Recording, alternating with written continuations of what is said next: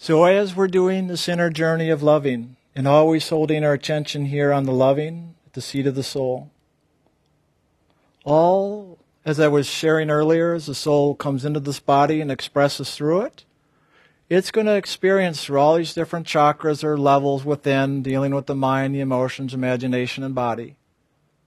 And so, as we are doing this journey of awakening, of rising up to the seat of the soul, that all the energy of the soul that has now been caught up in expression through this body, through this consciousness, will begin to be pulled up here. When we focus and love here, we, the soul, are the loving. So as we focus on the loving, we are drawing the loving that we are back towards the source, right here. The beautiful, radiant light, that halo. That's the soul. So as we keep meditating upon the soul, then the soul's essence is drawn in and up and out of this physical body and that's how the lessons are fulfilled. That's how we get detached. That's how we let go. And as that energy of the soul is brought up through the body, the physical karmas are fulfilled. We have the physical experiences we need to have. The lessons are completed. With completion comes freedom. The soul no longer needs to continue experiencing. It has finished and even up through all these different chakras. So you have the first chakra dealing with the physical, as the soul energy keeps drawing up through the body. The second one, dealing with the creative imagination or procreation, reproduction, all of that. Second chakra. So as we draw the soul's energy up, we're going to go through all these things dealing with the creative imagination, all the lessons or karmas there. They're going to be stirred. This is often where we'll get reactive and attached. There's great attachments here in the creative imagination. Anybody here start, struggle with their sexuality? That's a big one. One of the greatest attachments run in this world.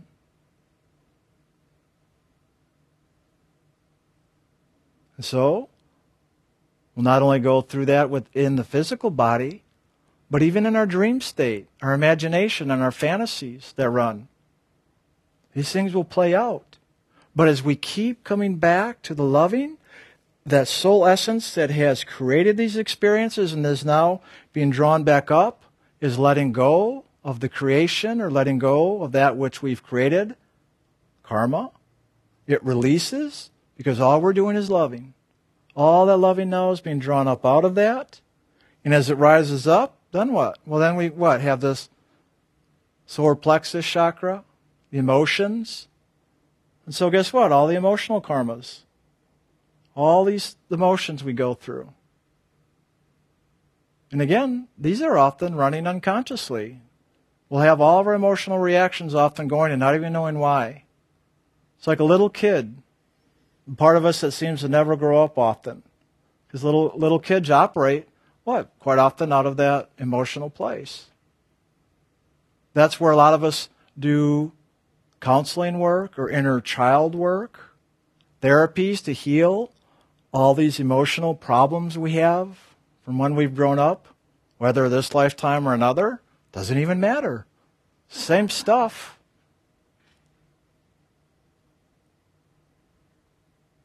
What's the ultimate cure for it all? The ultimate therapy? Loving. Loving. So again, here, what is it?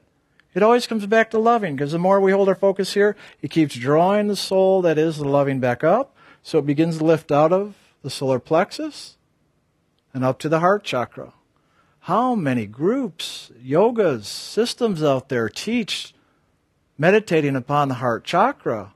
Because that's the loving way, right? Compassion, love, for your human fellow human being or animals or the planet. It's wonderful. No wonder there's so many broken hearts out there, right? Where do you think it comes from? Because it's still in the realm of reflection and attachment. Yes, the heart love is wonderful, but it's still dealing with attachment. Just like you can fall in love, or you can fall out of love. I love them with all my heart. Oh, God, now my heart's broken. Guess what? That's just letting you know where your karmas are, what you've been experiencing or learning. You're just learning. But as we keep focusing up here, often you'll hear us in here called the spiritual heart, which is the soul. As we keep coming here, then of course it begins to lift the soul's essence out of now the heart chakra. And then what?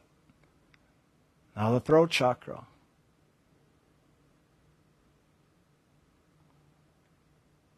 This is often the place dealing with another level of creative expression, but it's also a level of, if we look here on the realms here, we're also dealing often with the etheric or unconscious.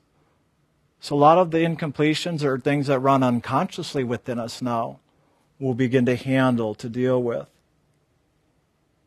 So a lot of those things I was saying that often run us unconsciously, we're not even aware of what it is.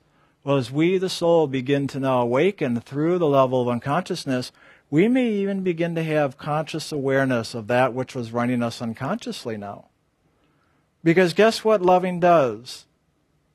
Loving is light and sound, but that light of loving also allows us to see or become conscious now.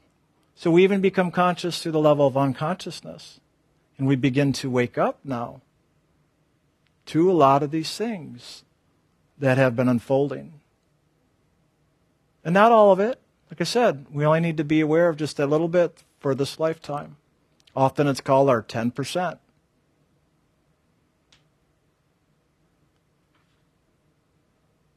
And so the last residuals, through the loving now, we rise beyond the throat chakra, now up here to the seat of the soul, up here to the third eye, the sixth chakra, and we begin to now move into that first true light of spirit beyond this realm of time and space, beyond the reflection, beyond the duality. Because isn't it funny? Even if you put the arms off here, you got two, right? And they come right together here. Yes, I know we still have two nostrils, two eyes, so we're still dealing with a level of the unconscious. But once you rise above the eyes, you rise above the duality and into the singular. That's the soul, where we become one. This journey has often been talked about as climbing the inner mountain. Ever heard that? Climbing to the mountaintop. The significance of making it to the peak. You could even look at this journey here through all this. It's like climbing an inner mountain up to the soul.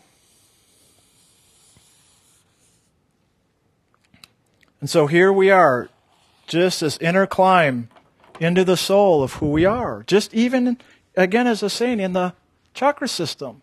But in the soul's greater journey, just like we move about this physical world and have all these physical experiences out in the world, well, guess what the soul's doing on these inner realms of spirit, in the astral worlds?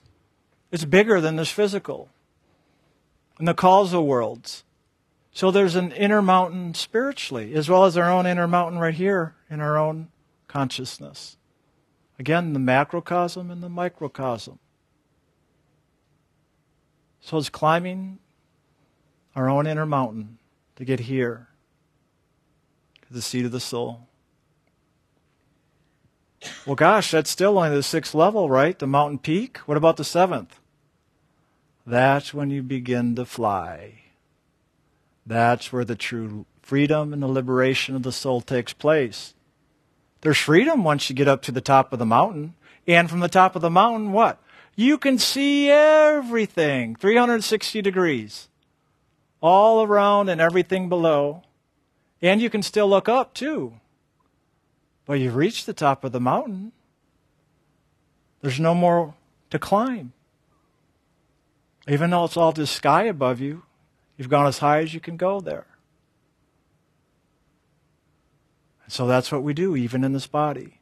We go as high as we can. All the way walking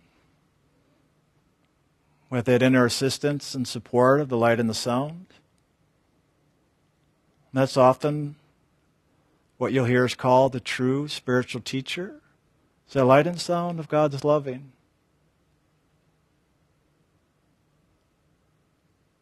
So we've reached the peak.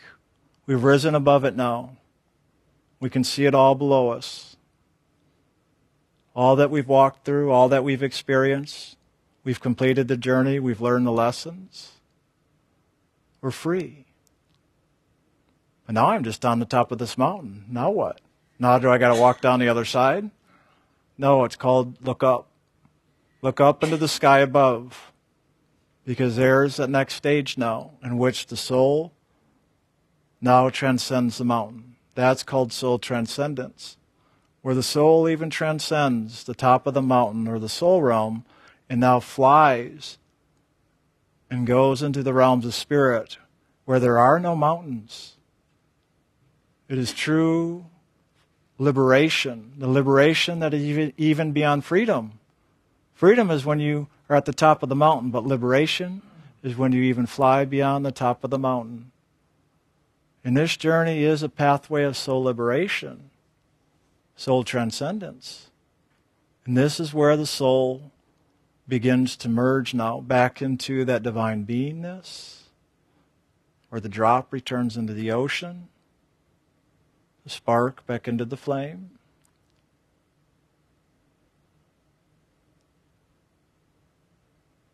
the true journey.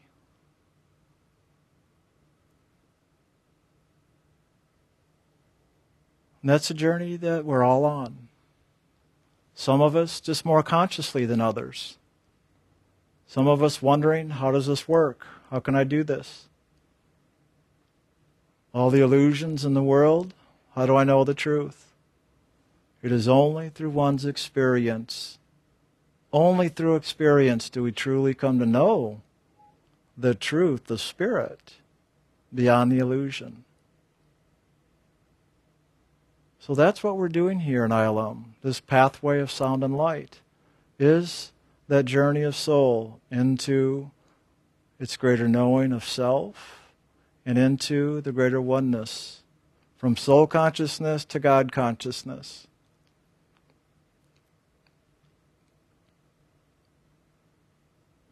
And that's simply done through loving. But even the way of loving has its techniques or principles or actions in the way it unfolds, in a way it assists the soul, in a way the soul experiences. So that brings us to the action of initiation. That light and sound that has guided the soul in its journey, just described, is the very essence of God's loving. That in truth is bringing the soul along this journey, always has been.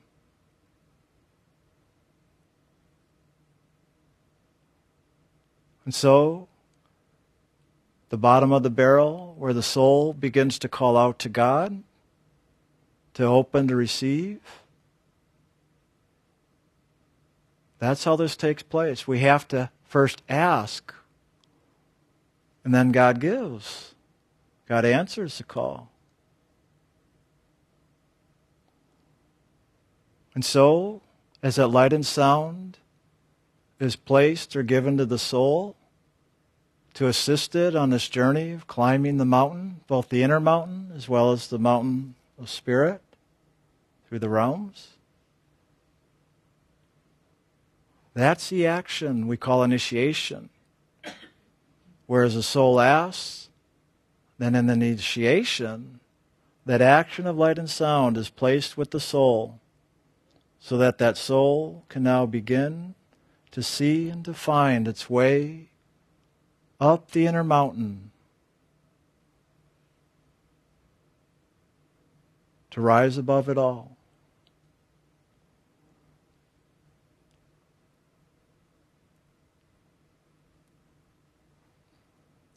It's kind of like the story of Moses, where Moses climbed the mountain, and at the top there he saw the burning bush, the top of the mountain, the burning bush, the golden light, the soul. So, first there's the awakening. But there's also this action of the spiritual teacher, the one who shares the initiation, the one who shares the light and the sound. Just as Moses saw the light of God, heard the voice of God, that's the sound, the light and the sound. And there are those that God gives the commission to now go back down the mountain to assist the other souls in walking up the mountain. But that action of a spiritual teacher is not about the personality, the person, or even the individualized soul that is expressing through that body or consciousness. It is about that light and sound of God that walks with that soul back down the mountain. Because it is that light and the sound of God that is given through that spiritual teacher that is the true calling, the true awakening, the true guide for each and every soul.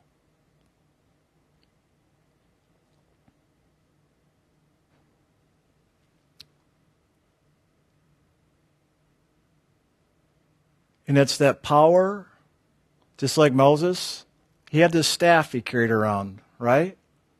That staff was symbolic of the power of the light and the sound. Just as Moses raised the staff for many things, but especially the parting of the Red Sea, that's the power of loving, the power of that name given in initiation, that parts the waters, that parts all the stuff in time and space that the soul gets entrapped in, gets lost, drowns in it, and is always swimming. Where that light and sound, that staff of power, imparting the waters, clears the pathway so now the soul can journey freely, walking out of the realms of bondage, walking up the mountain to that greater place of freedom. Isn't it funny, even in that story with Moses, when he was up on the mountaintop, what was everybody else doing? Isn't that where they started to have their struggles and people started to get into building the idols of gold and worship and getting caught up back up in the world again? And that's often what happens. And that's often the process we're in is battling within ourselves, let alone out in the world, but battling within ourselves of getting caught back up in the struggles of the mind, the emotions, imagination, and body, or letting go of that. And just holding that place of focus on spirit and waiting for the radiant form, the spiritual teacher, the blue, the purple, the gold, the white light, or even the form of the physical teacher as the light and the sound. Waiting for that to come down from the mountaintop to show us the way now. That's what we're doing in meditation is going within, focusing on that radiant form of light and sound. And as we do that, we often are waiting. We're calling out. We're loving God. We're asking God. And then all of a sudden we have those moments where we begin to see, begin to hear, and begin to experience the movement of consciousness of our soul's awakening and return, where we have the experience of rising above and through all these entanglements and struggles and challenges. And those are the moments we often know the grace, the loving, the peace, the joy that God is. Those moments we always look forward to, wish we had all the time in meditation and all of our waking moments. But each time we sit down to meditate, we give ourselves the opportunity to keep becoming more aware and to keep experiencing and participating with that uplifting action of spirit, both within our own inner kingdom and the soul's journey through the outer kingdom. It's all one, though. It's just the soul's journey. Inner kingdom, outer kingdom. It's one journey. In truth, it's all in the soul. So we often call it an inner journey. It's all in the soul. The soul simply experiencing. So all we have to do is come into the soul, allow ourselves to wake up and know the truth of who we are, and allow that light and sound of God to lift us and to bring us into the greater experience and knowing that greater truth. That's the part of surrendering and letting go. That's what forgiveness is. Surrender, let go, forgive. So that now God can come in and bring us into the greater fullness and experience of the divine.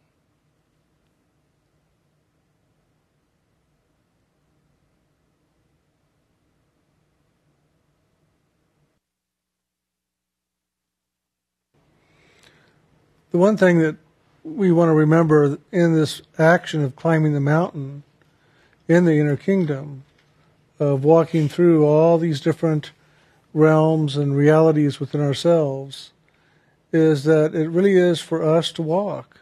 We're the ones who take the journey.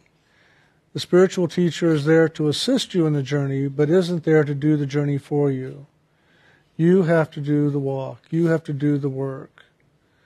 And so it is a daily action, a daily experience of sitting down and giving yourself the opportunity through meditation to do just that, to focus your attention inward and to do the inner journey, to experience the different levels and the different qualities of those levels and moving through the different levels of the realms in order to begin to detach yourself from those things that have held you in bondage here for so long and to allow you to begin to look even higher up.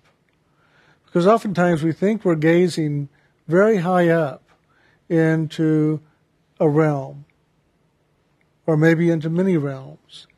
And in truth, we're looking just as high as we have the next attachment set.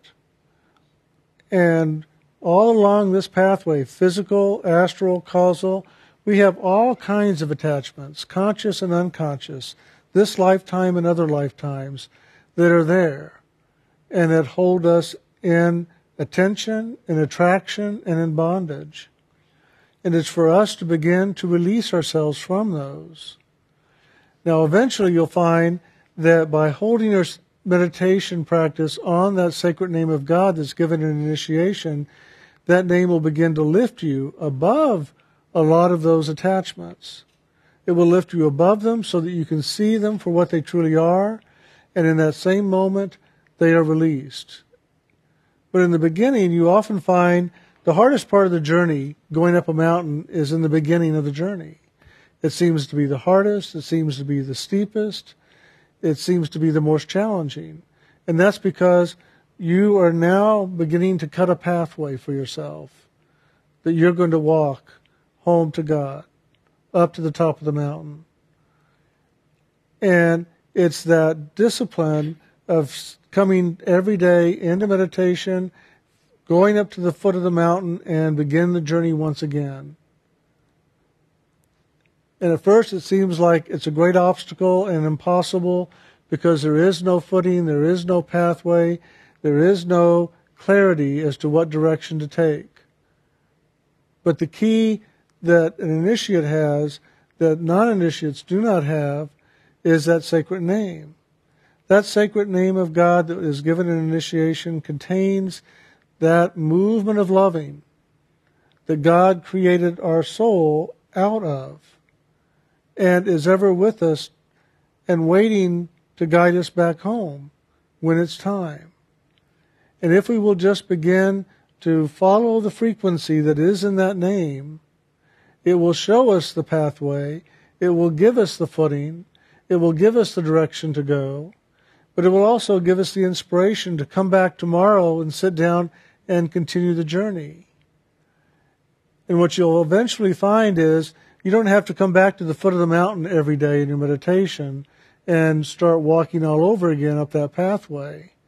But rather, you're going to find that you'll get to a certain level of awareness, of clearing, following that loving, and the next day when you come back into meditation, that's where you begin once again.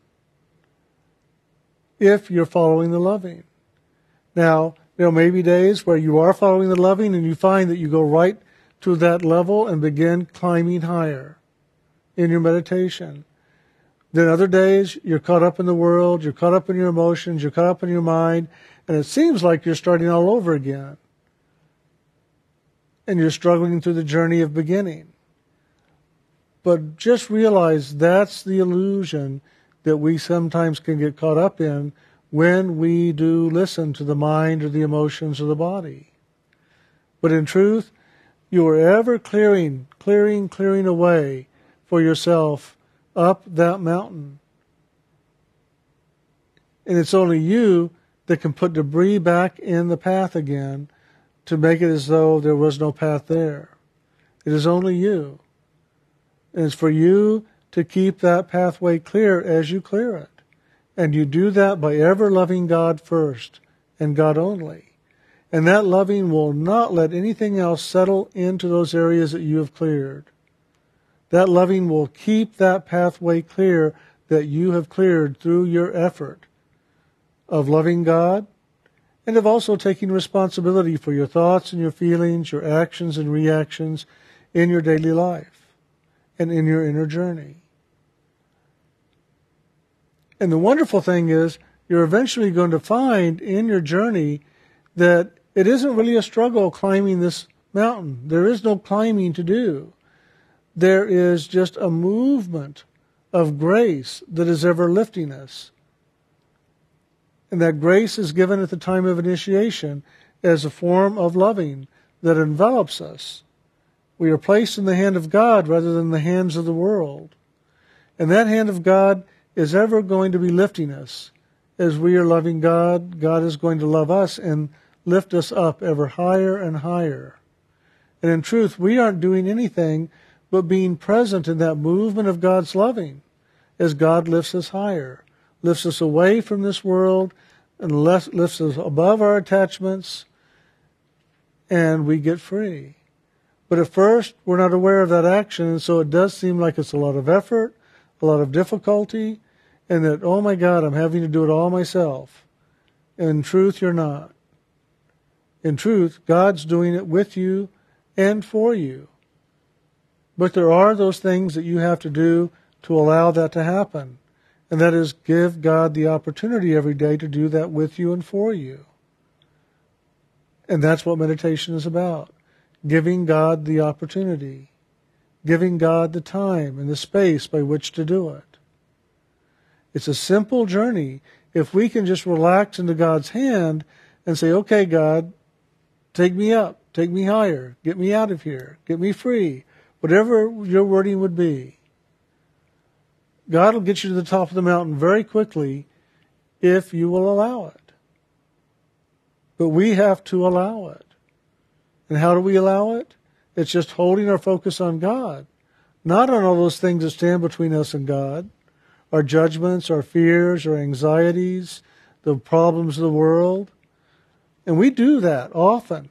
We place all these things between us and God, And then we complain because it's so hard. How do I get rid of these things? You know, I just don't know what to do with them. You just rise above them all by loving God.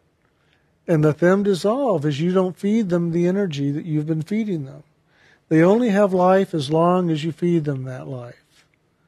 Your life force can give life to non adamant material called matter of this creation that has no form, that has no shape, that has no consciousness, but you can form it, you can shape it, and you can give it consciousness and life just by holding your focus on it. Your worry, your concern, whatever it might be, actually can give life to that. And it lives as long as you feed it. But if you can pull your attention above it by holding your attention only on God, eventually these things drop away, they die, because you're no longer feeding it. And if you do feed it anything, it's just the loving that you're going to be presenting to your pathway as you go to God, loving God.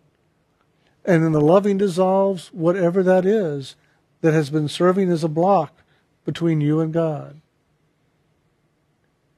Now, why do you need a spiritual teacher in the world? One, it's to get the initiation, to receive that sacred name of God. And two, it's to get guidance and clarity along this pathway of your meditation.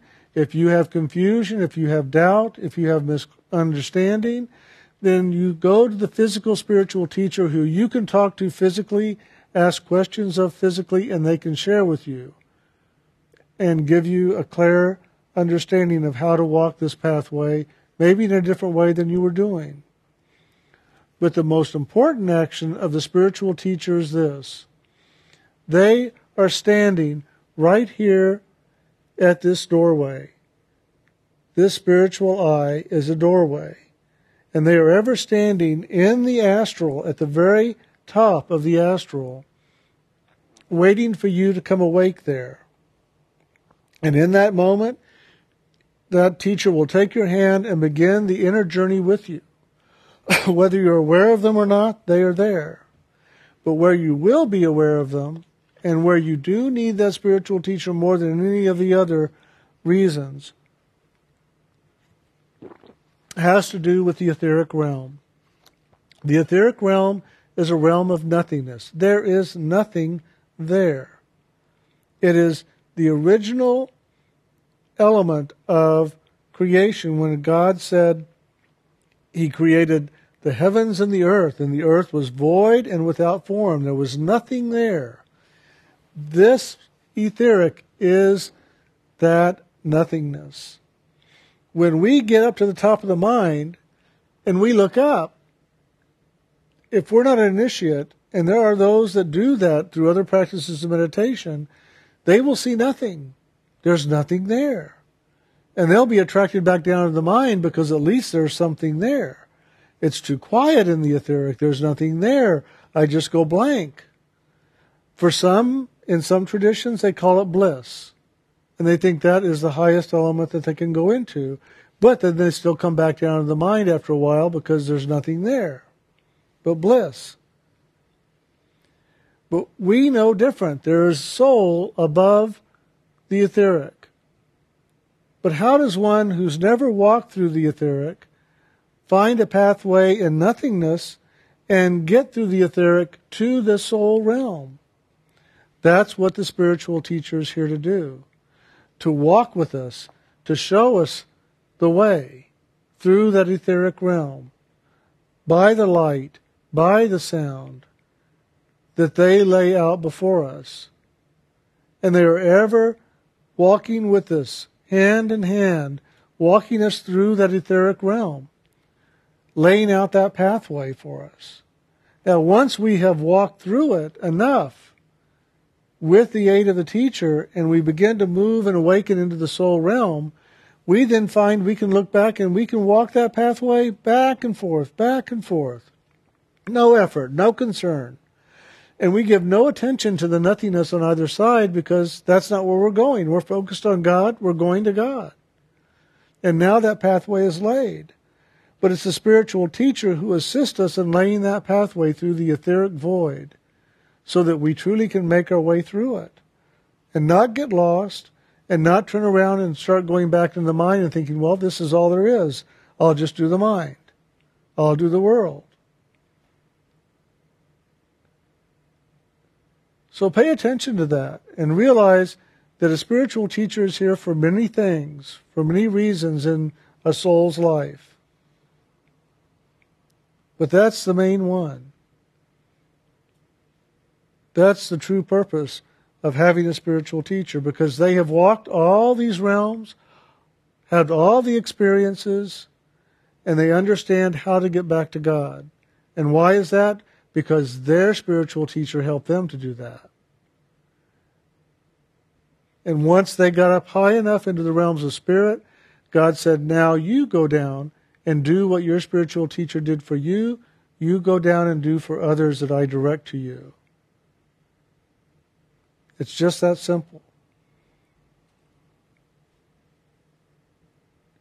I would wish for you not to become a spiritual teacher, but just to keep going, believe me. Just to keep going. In your mind, it might make up all kinds of ideas of how romantic and how wonderful to be this spiritual teacher and to get all this attention and whatever you might think is taking place. But come and talk to us. We'll tell you different. It's a lot different. And I would just keep directing you, keep going forward. But if God says something to you, believe me, you can't say no. That's one Godfather who makes the offer, and you can't say no to it.